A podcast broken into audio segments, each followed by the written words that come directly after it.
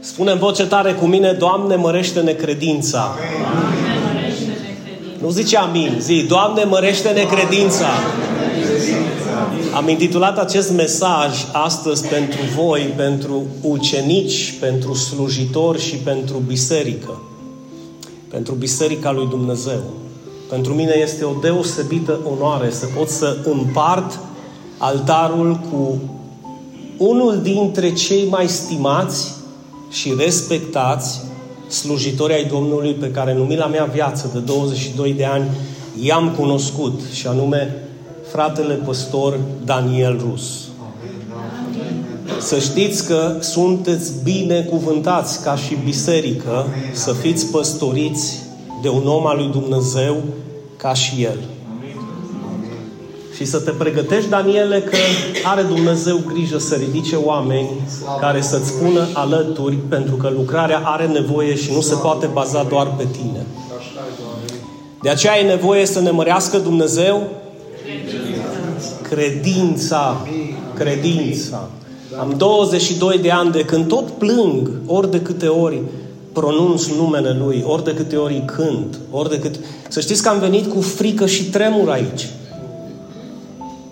Pentru că a sta în prezența lui Dumnezeu nu este un lucru ușor.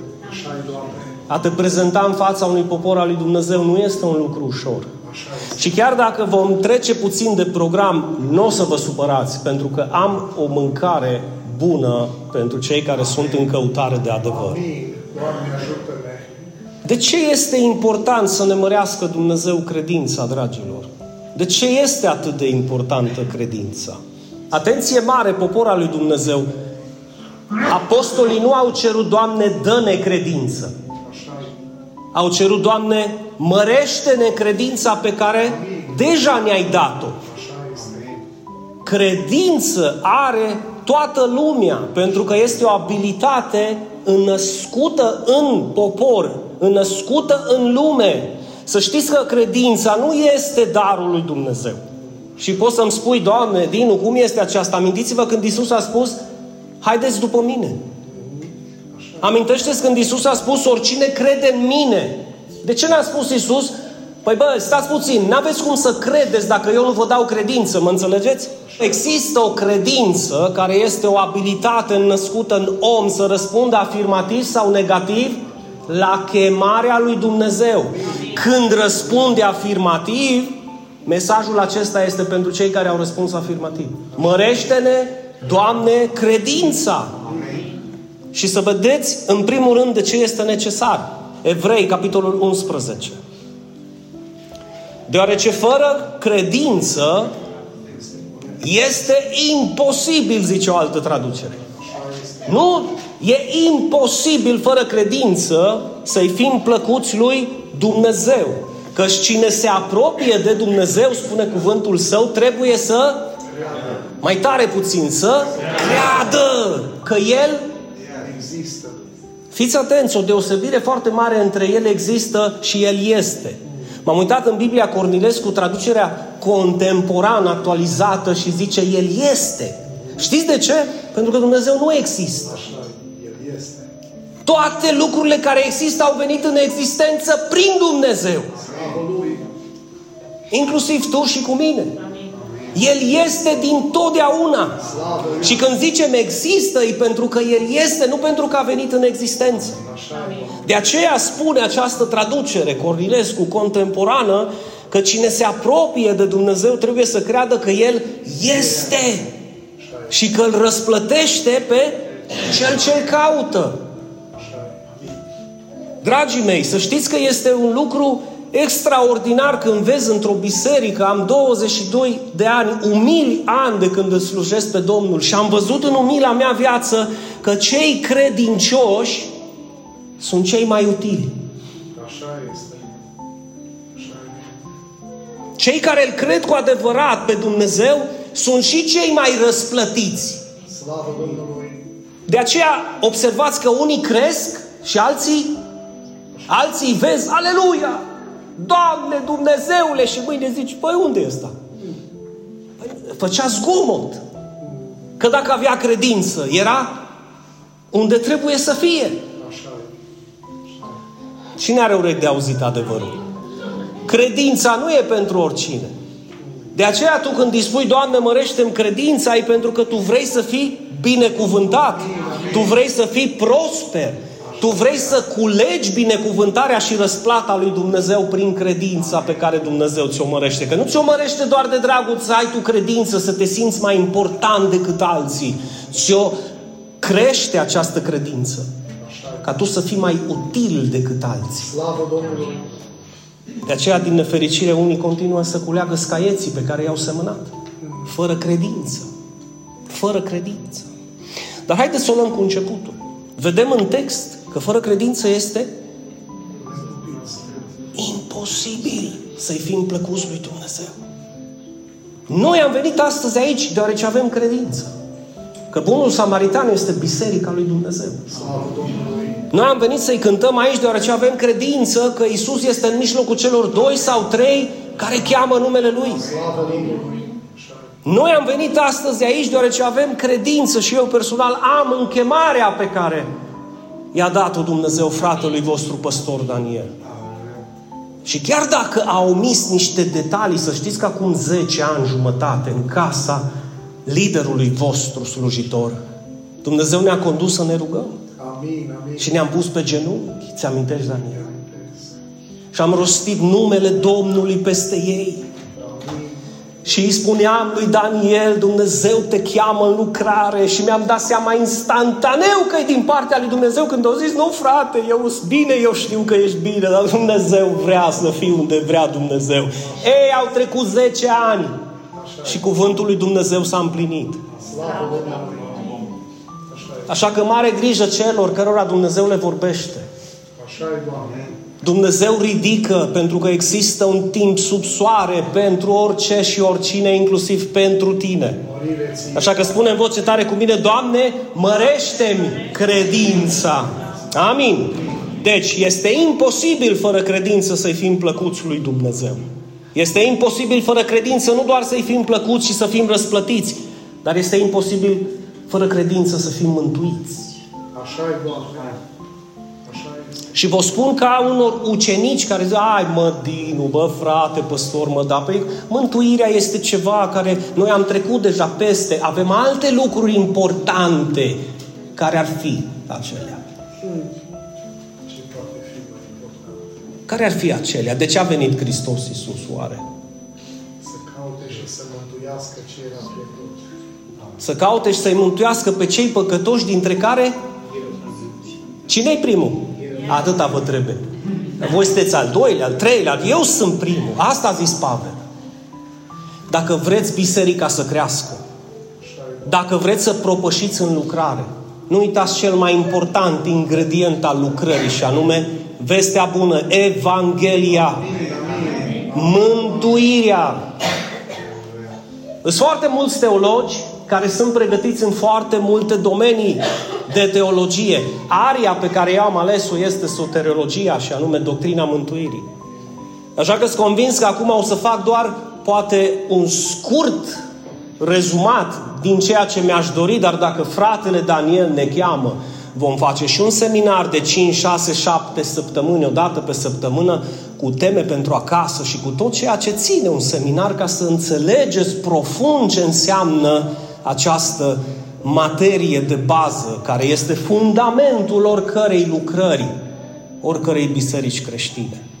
Așa că suntem la dispoziția voastră. Deci, fără credință nu doar că e imposibil să-i fim plăcuți și să ne răsplătească Dumnezeu ascultarea, dar e imposibil să fim mântuiți. Și aș vrea să citim ce spune Pavel în Efesen 2. Mi-a plăcut foarte mult și citatul din Isaia. El ne-a mântuit. Slavă Lui! Adinul asta nu e ceva nou. Poate pentru tine, dar să știi că pentru foarte multe biserici au impresia că ei se mântuiesc prin ceea ce fac. Ia, ia să-l ascultăm pe Apostolul Pavel. Câți dintre voi cred că Apostolul Pavel a primit de sus, de la Domnul, prin Duhul Sfânt, revelație exactă și precisă de ceea ce înseamnă mântuirea. Amin. Căci prin har veți fi mântuiți. Nu Căci prin har sunteți mântuiți. Sau ați fost mântuiți. Știți când ați fost mântuiți acum 2000 de ani? Ideea e că nu știm. Și cei de afară nici așa. Așa e, Doamne. De aceea e veste bună că noi deja am fost mântuiți, dar nu știm. Așa e, Doamne. Căci prin har ați fost mântuiți prin Credință. Mai spune odată, prin credință. Și aceasta nu vine de la voi, ci este darul lui Dumnezeu. Ai, Dinu, vezi că te contrazici credința, ai darul lui Dumnezeu. Nu! Mântuirea. Mântuirea e darul lui Dumnezeu, nu credința. Așa e, Doamne. Da, dar nu zice aceasta, da, această mare mântuire e darul lui Dumnezeu, nu credința. Să știți că de-a lungul vieții mele am avut foarte multe conversații pe această temă. Vă spuneam că doctrina mântuirii pentru mine este, este aria și calea pe care vreau să o străbat și vreau să o străbat până la ultima suflare pe care o am pe acest pământ. Pentru că am considerat că este cea mai importantă temă a Sfintelor Scripturii. Dacă nu știm ce trebuie să facem pentru a fi mântuiți, dragii mei, orice altceva vom ști, vom ști în zadar. Și am povestit cu oameni care au 5 ani în credință, 10 ani în pocăință, 20 de ani de când sunt creștini, 50 de ani de când sunt slujitori și am întrebat ce trebuie să faci ca să fii mântuit. Știți care a fost unul dintre răspunsuri? Să te lași de fumat. Și am mă, frate, zic, eu cunosc o grămadă care merg la gym și nu fumează. Îți mântuiți? Păi nu, frate. Păi și atunci? A, ok, să te lași și de băut. Aveți zic, cunosc mai mulți care nu beau. Și n-au nicio tangență cu Hristos. A, pe atunci ce să fac? Să viu la Hristos, să beau și să fumez? Asta e o minte păgână. Nu, o minte transformată înțelege că este mântuit prin har și credință. Și mântuirea asta nu vine de la Vă amintiți când Pavel și Sila era în pușcărie, în temniță, legat în lanțuri și s-au deschis când au început să-L slăvească pe Dumnezeu, apropo de muzică, de laudă și de închinare, zice că zidurile au tremurat, s-au deschis porțile și când au ieșit afară, temnicerul a zis, domnilor, ce trebuie să fac? Să fiu mântuit și atunci Pavel putea să zică, lasă-te de băut, lasă-te de fumat, treci la noi la biserică, trebuie să faci asta și să-i dea un șiruire de 613 precepte din lege. A zis, nu trebuie să faci nimic, că tu n-ai ce să faci. Că n-ai ce să faci, că dacă ai fi putut să faci, Hristos rămânea pe tron în cer. Amin. Ce tot ce trebuie să faci este să-ți îndrepti privirea spre Hristos și să crezi că El a murit pentru păcatele tale. Slavă Lui! Slavă Și a crezut și zice că a fost mântuit El și toată casa Lui. Pentru că a dus mesajul credinței și în casa Lui. Și aici Pavel ne spune, ne întoarcem în Efeseni, în versetul nostru, 2, 8 și 9, căci ați fost mântuiți prin har, prin credință și aceasta nu vine de la voi, este darul lui Dumnezeu. Poți să zici cu mine, nu prin fapte să nu se laude nimeni. Amin! Amin! Vorbisem cu cineva în câteva săptămâni în urmă și zice, bă, frate, voi aveți impresia că aveți mântuirea, noi o avem. Și întâi să nu te diod. Să-mi dai și un autograf, mă, scumpule, că voi aveți mântuirea, mă. Păi da, că noi îl avem pe Hristos. Zic, nu, mă, dragule, mă zic, tu confunzi biserica ta cu kaufland Dar tu crezi că Isus e un produs aflat în ofertă pe rafturile voastre în biserică să-l dai tu la cine vrei? Da! Păi zic că la noi Hristos. Păi ce, voi nu-l aveți? Zic, noi nu-l avem. Păi ce biserică e aia, mă, frate păstor? Zic, El ne are pe noi. Nu noi îl avem pe El. El ne are pe noi. Slăvit să fie numele Lui. Acum suntem mântuiți prin credință și fără fapte. Bineînțeles, fără faptele legii. Da? Dar prin ce credință suntem mântuiți? Prin ce credință? Dacă nu prin credința în Hristos. Prin credința în Hristos. Amin! Și când spun prin credința în Hristos, și vă rog frumos să fiți foarte atenți, nu o spun ca și o afirmație mentală, o afirmație la nivelul minții, de genul, păi și eu cred în Hristos, frate. Păi și dracii cred, frate. Nu. Acum, dacă vrei să o luăm cu frate, și eu cred în Hristos, sau bă, prietene, și eu zic, bă, prietene, și dracii cred, și tot biblică nu? Dar diferența dintre o frază mentală, eu cred în Hristos, și credința adevărată în Hristos, este mare. Când tu susții că tu crezi în Hristos, tu trebuie să crezi în trei dimensiuni în Hristos. Numărul unu, cine este Hristos. Numărul doi, ceea ce a făcut Hristos. Și numărul trei, ceea ce ți-a promis Hristos. Hai să vedem dacă am ținut minte. Cum credem în Hristos? Cine este, ce a făcut și ce a promis. Mai încercăm o dată? Cine este? Simplu. Simplu. Cine este El? Fiul lui Dumnezeu. Mântuitorul tău și al meu. Și dacă spunem ca și Toma, ce spunem? Domnul meu și Dumnezeul meu. El este Domnul tău și Dumnezeul tău. De fapt, El este Mântuitorul tău. El te-a mântuit, cum zicea Pavel, însă nu datorită faptelor pe care le-ai făcut în dreptate, ci potrivit cu mila Lui, slăvit să-i fie numele. El este împăratul împăraților. El este alfa și omega. El este începutul și sfârșitul. El este apa vie. El este pâinea de care avem nevoie. El este ușa care se deschide spre împărăția lui Dumnezeu și veșnicie. El este viața și nemurirea. Asta înseamnă să crezi în cine este El. Pe urmă mergem mai adânc. Credem în Hristos, în ceea ce a făcut Hristos, în mod special ce a făcut în locul tău și pentru tine. Ce a făcut El? Ce a făcut El în primul rând? Hristos a venit să sufere și să moară și să ia asupra Lui condamnarea, judecata și moartea ta. De fapt, ți-a luat haina ta murdară de păcat. Vă amintiți că a venit pentru cei păcătoși? Adică pentru cei care au haina nu chiar așa de curată, hai să nu zicem murdară? Da? Putem să zicem. Da?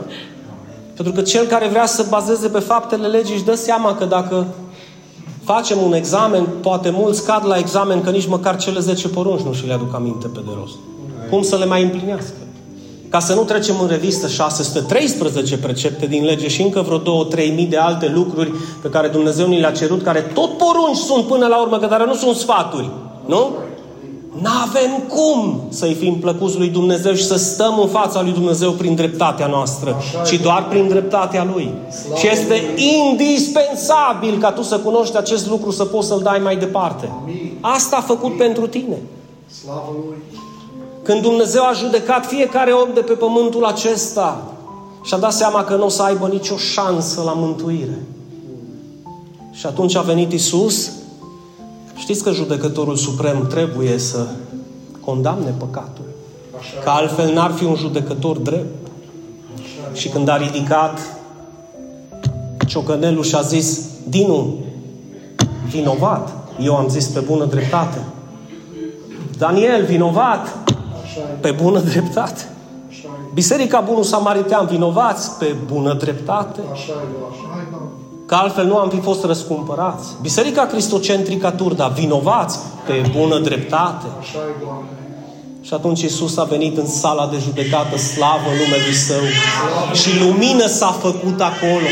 Pătați și murdari în hainele noastre, tremurând în fața judecătorului, știind că vom fi condamnați la moarte, am simțit o mână caldă în spatele nostru care ne-a spus, Hei, nu te teme, căci eu sunt cu tine.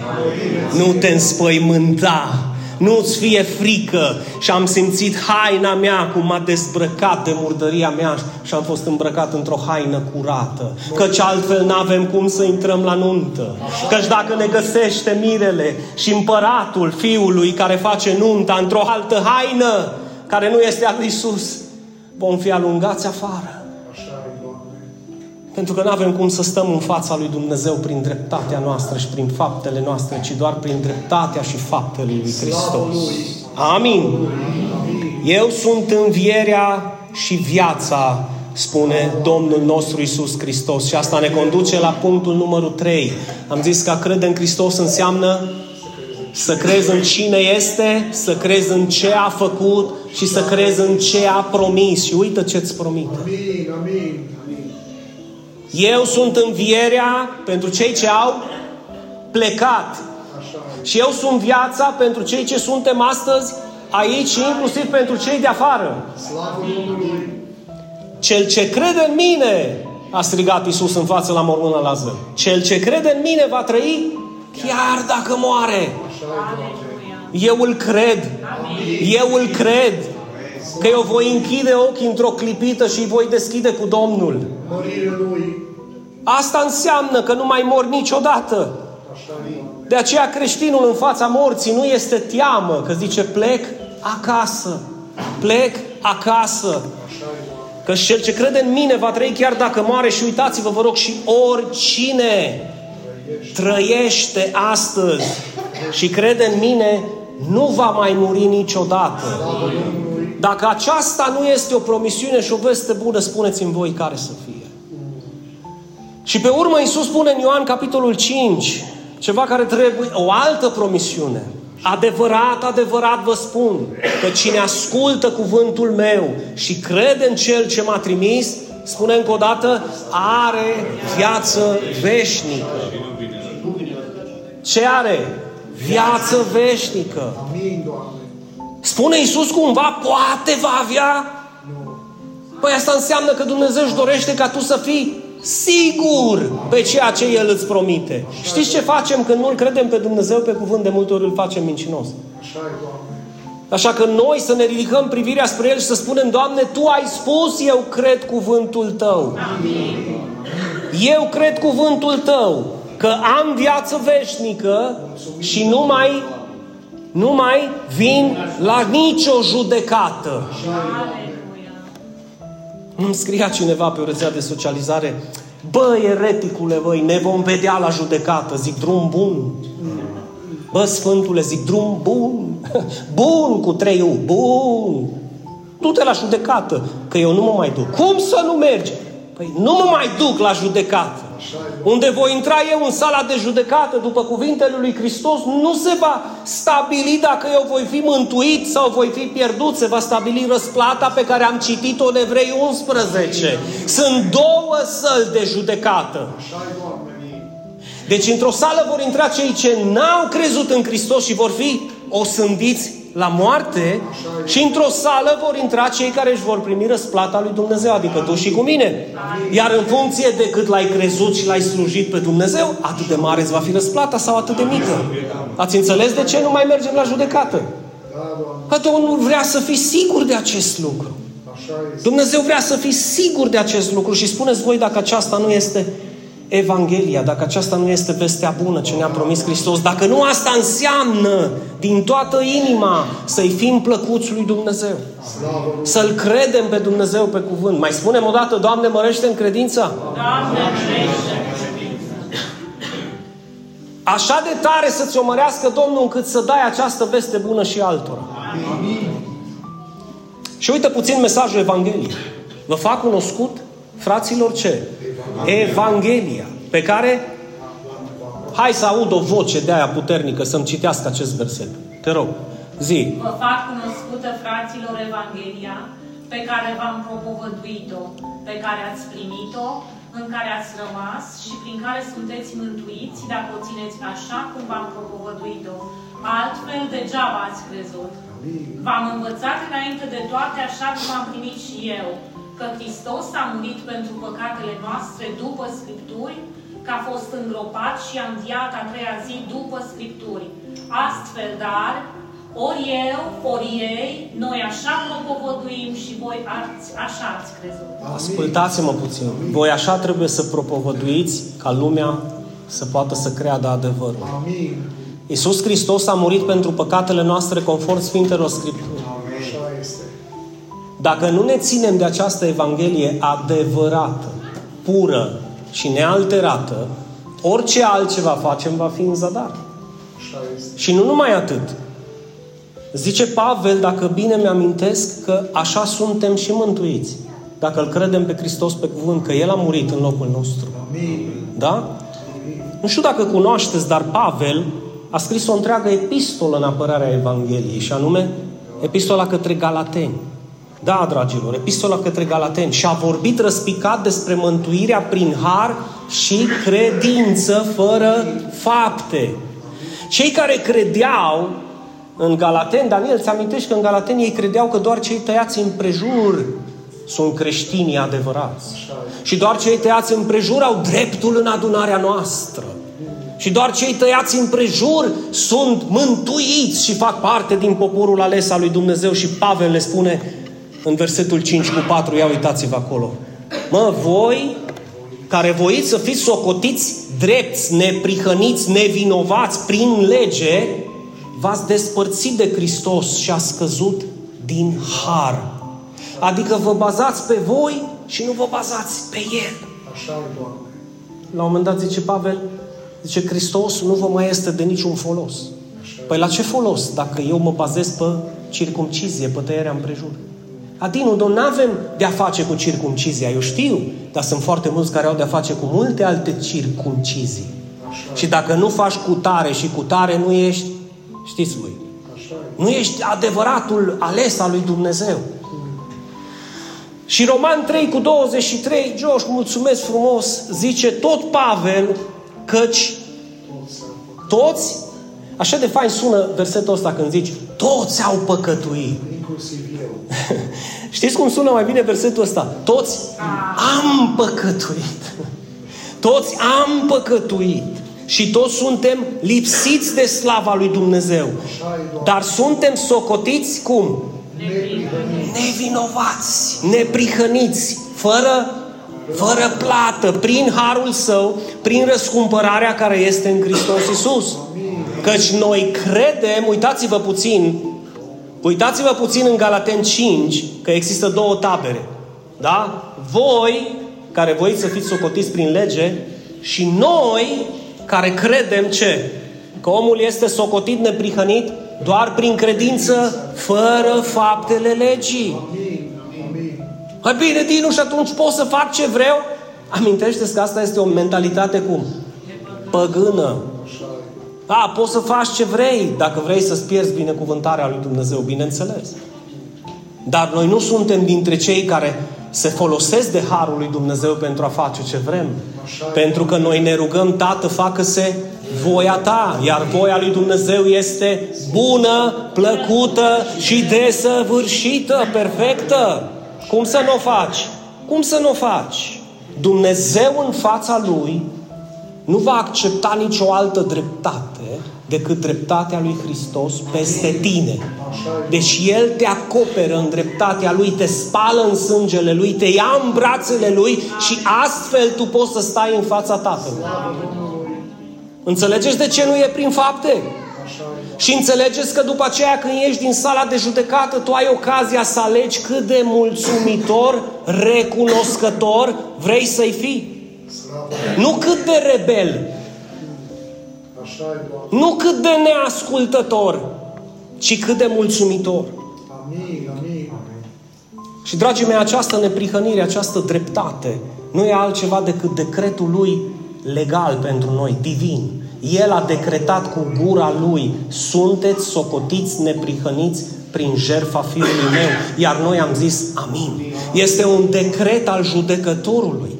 Indiferent ce-ți spune oricine altcineva, El a decretat acest lucru și ți-a atribuit această îndreptățire. Mulți ori zice blasfemie. Asta e o nebunie, da, pentru cei ce pierd. Însă nu pentru noi. Așa e, Doamne. Însă nu pentru noi, deoarece Dumnezeu a găsit cu cale să-i mântuiască pe cei păcătoși. Fii atent ce zice Pavel prin Nebunia propovăduită. Cum să nu fie o nebunie să-i zici cel bun a murit pentru pentru mine. Cel sfânt pentru mine. Nu e pentru păcătoși. Pentru păcătos. Pentru cel rău. Pentru cel care n-a meritat nimic. Cum să nu fie o nebunie? Cum să nu fie o nebunie când zici n-am făcut nimic și Isus a făcut totul pentru mine? Slavă. Păi clar că dacă vrei să ai control peste enoriași și vrei să fii un sectant și vrei să fii un eretic, o să pui frică pe oameni. Și o să vină... Frate Daniel, prefer o biserică de 50 de oameni care să fie lângă mine din dragoste, nu o mie care să fie lângă mine din frică de iad și din frică de moarte. Prefer niște oameni care să fie lângă tine aici și să slăvească numele lui Isus și ce a făcut Isus pentru ei din dragoste pentru Dumnezeu, nu din frică. Pentru că dragostea spune mai tare, alungă frica. V-am spus, dacă ne ajută Dumnezeu, vom face și un seminar profund despre soteriologie, pentru că sunt convins că vă vor ajuta mult de tot în evangelizare. Pentru că am întâlnit extrem de multe cazuri când cu atâta râvnă mergem să evangelizăm de vrem să-i și botezăm în prima zi când vorbim cu ei. Și în loc să le ducem vestea bună, numai vestea bună nu le ducem. Mergem, vorbim cu unul care săracul este în patima alcoolului de 20 de ani și zicem, dacă vrei să fii mântuit, trebuie să te lași de alcool. Aia numai veste bună nu-i pentru el. Eu le spun altceva, dacă vrei să mor de ciroză, bea până nu mai poți. Că mântuirea nu are a face cu cât bei tu sau cu cât nu bei. Mântuirea are a face cu cât a făcut Hristos, nu cu cât faci tu. Pentru că atunci toți ce ar merge la gym și toți ce ar fi sportivi în viața asta și nu au gustat un gram de alcool, toți ar fi mântuiți. Dar fără Hristos n-ai șanse. Așa că vestea bună este cu totul altceva decât ceea ce El trebuie să facă. Vestea bună este despre cineva care a făcut ceva pentru noi. Ați înțeles? Și putem să fim mai benefici. A, Dinu, și ce fac dacă el continuă să bea? Lasă-l în mâinile Duhului Sfânt. Că nu tu îl schimbi. Pă câți dintre noi Dumnezeu nu ne-a eliberat de această patimă? La câți dintre noi Dumnezeu nu a desrădăcinat nicotina și tutunul din viață și alte substanțe nocive? Despre ce vorbim? Că nu ne-a eliberat, că a venit neaca Isă și ne-a zis, bă, trebuie să te lași de fumat, că altfel tu nu ești mântuit, sau de altfel nu știu ce. Nu, a venit Duhul Sfânt și a zis, mă iubești? Și începe Dumnezeu să lucreze. Vrei să fii pe calea Fiului meu, Iisus Hristos? Te-ai predat și vrei să faci voia mea? Așa că tu dă vestea bună. Ascultați-mă, dacă vreți să fiți benefici în lucrare, luați acest umil sfat. Și va trebui să vă gândiți câte scaune să vă aduceți și cum să faceți adunările, că nu o să mai încăpeți. Pentru că lumea are nevoie de aceste vești bune, că cineva i-a iubit și a murit pentru ei. Și când vin înăuntru, are Duhul Sfânt grijă, nu tu, ca să-i schimbe și să-i transforme. Așa că spune-le că neprihănirea și mântuirea le-a fost atribuită și lor dacă cred. Dacă cred. Și acest concept de atribuire este indispensabil credinței creștine și am promis că voi încheia cu el. Căci noi suntem dintre cei care cred că nu mai mergem la nicio judecată. La ce judecată să mai mergem dacă nu mai există nicio sentință judecătorească împotriva noastră? Sau există încă? Păi dacă te simți cu teamă și ți frică, înseamnă că ai musca pe căciulă. Iubiții mei, Hristos a plătit. Hai să o luăm cu începutul. Tu pe bună dreptate cu mine am fost închiși în temnița întunecată a morții, blestemului și a pierzaniei, da? În lanțurile morții am fost închiși pe vecie. Și pe bună dreptate că toți am păcătuit și dacă cineva zice că n-a păcătuit, îl face mincinos pe Dumnezeu și adevărul nu este în el. Așa că să nu vă fie teamă să spuneți ca și Pavel, bă, eu, păcătosul de mine, au avut Dumnezeu milă. Dacă sunt ceva sau stau în picioare, este datorită lui. Da? Și eram în întuneric, în temnița aia încătușat și s-a stabilit un preț de cauțiune pe care tu și cu mine nu l-ai putut plăti. Pentru că foarte mulți spun, Dinu, când vorbești despre faptul că mântuirea este gratis, este o mântuire ieftină, din contră. E atât de scumpă încât tu nu o poți plăti. Că dacă puteai să o plătești, nu mai venea Isus să o plătească. Despre ce vorbim ieftin? Păi clar că cei ce n-au Duhul numesc lumina întuneric și întunericul lumină. Și cei ce ieftin zice că e scump și cei ce scump zice că e ieftin. Dragul meu, mântuirea a fost atât de scumpă încât tu și cu mine n-am fost în stare să o plătim. Căci altfel nu mai slăveam pe Hristos aici, că te slăveam pe tine, că ai putut să o plătești. Și atunci Dumnezeu te scoate din temniță pentru plata cauțiunii, că se stabilește un preț pe care tu nu l-ai putut plăti și vine Isus și zice, cât e? Atâta. Poftim. Și tu ești liber din acea, din acea închisoare. Și când ești liber din acea închisoare, vine reticii și zic, cum îți permiți să crezi că ești mântuit? Ce mândru pe tine, ce orgolios. Și zici, bă, nu confunda orgoliu și mândria cu siguranța și cu credința. Eu îl cred pe el.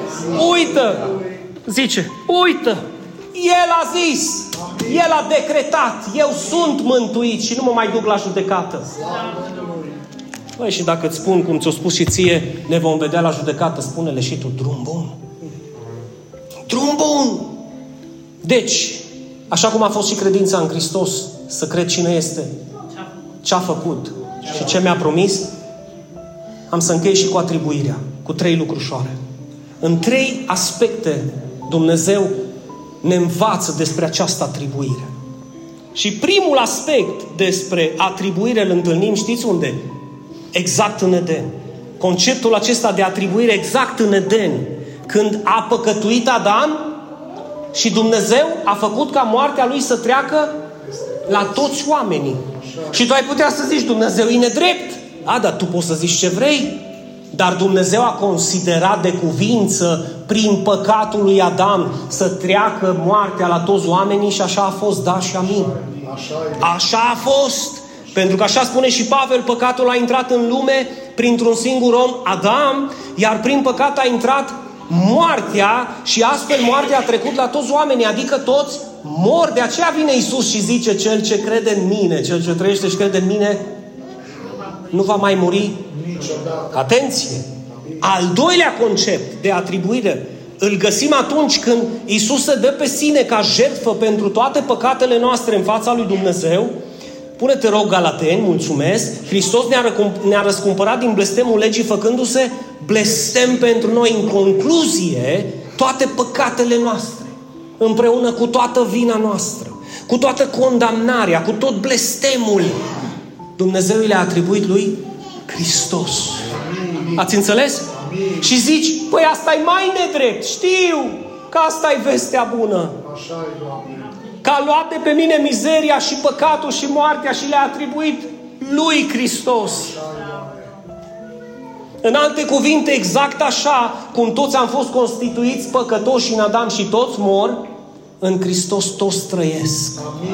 În Hristos toți au viață veșnică. Și al treilea și ultim concept despre atribuire îl găsim atunci când Hristos Iisus plătește prețul pentru toate păcatele noastre, prețul de ispășire, exact în momentul în care El a murit.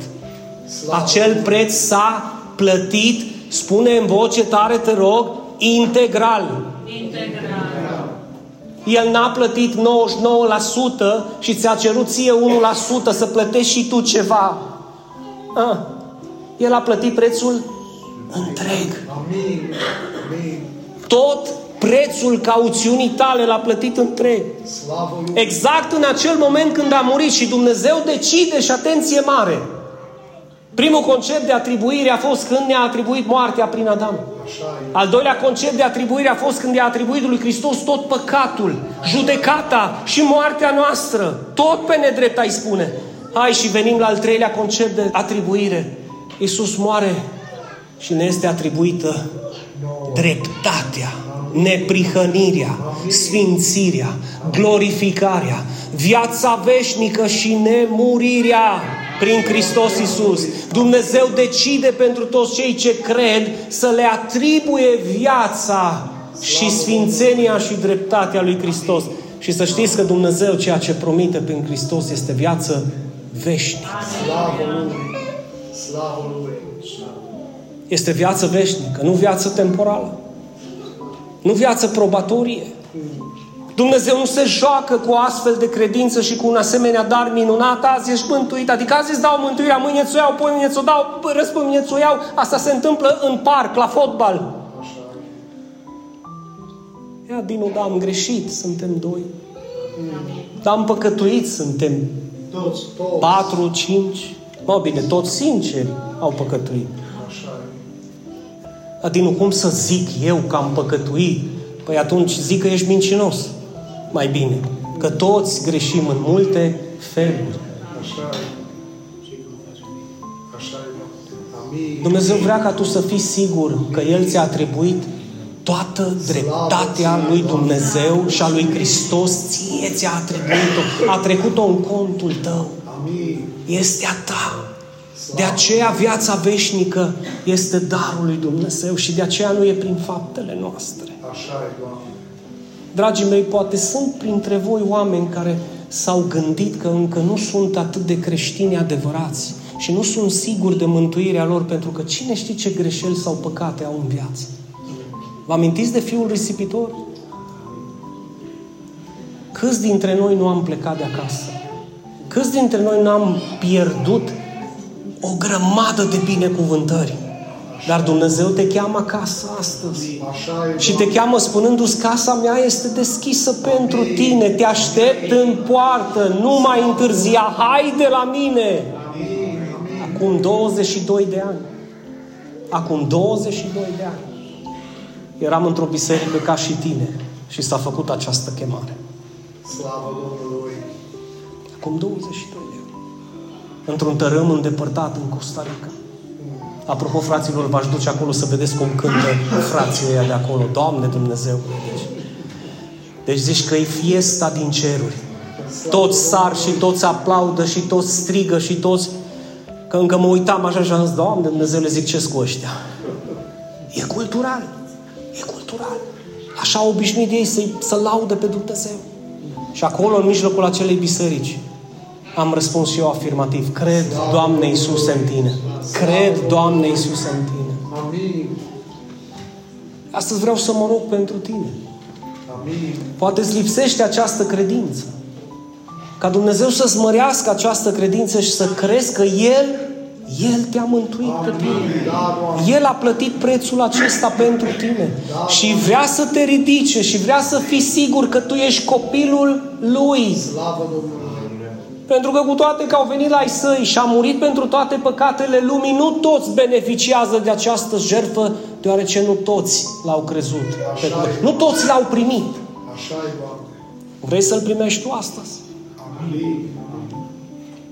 Vrei să-i deschizi inima și sufletul și să zici, Doamne, Iisuse, am nevoie de Tine, căci în puterile mele și în faptele mele n-am cum Așa să e. mă mântuiesc. Mărire Haideți să ne ridicăm în picioare să ne rugăm. Amin. Amin.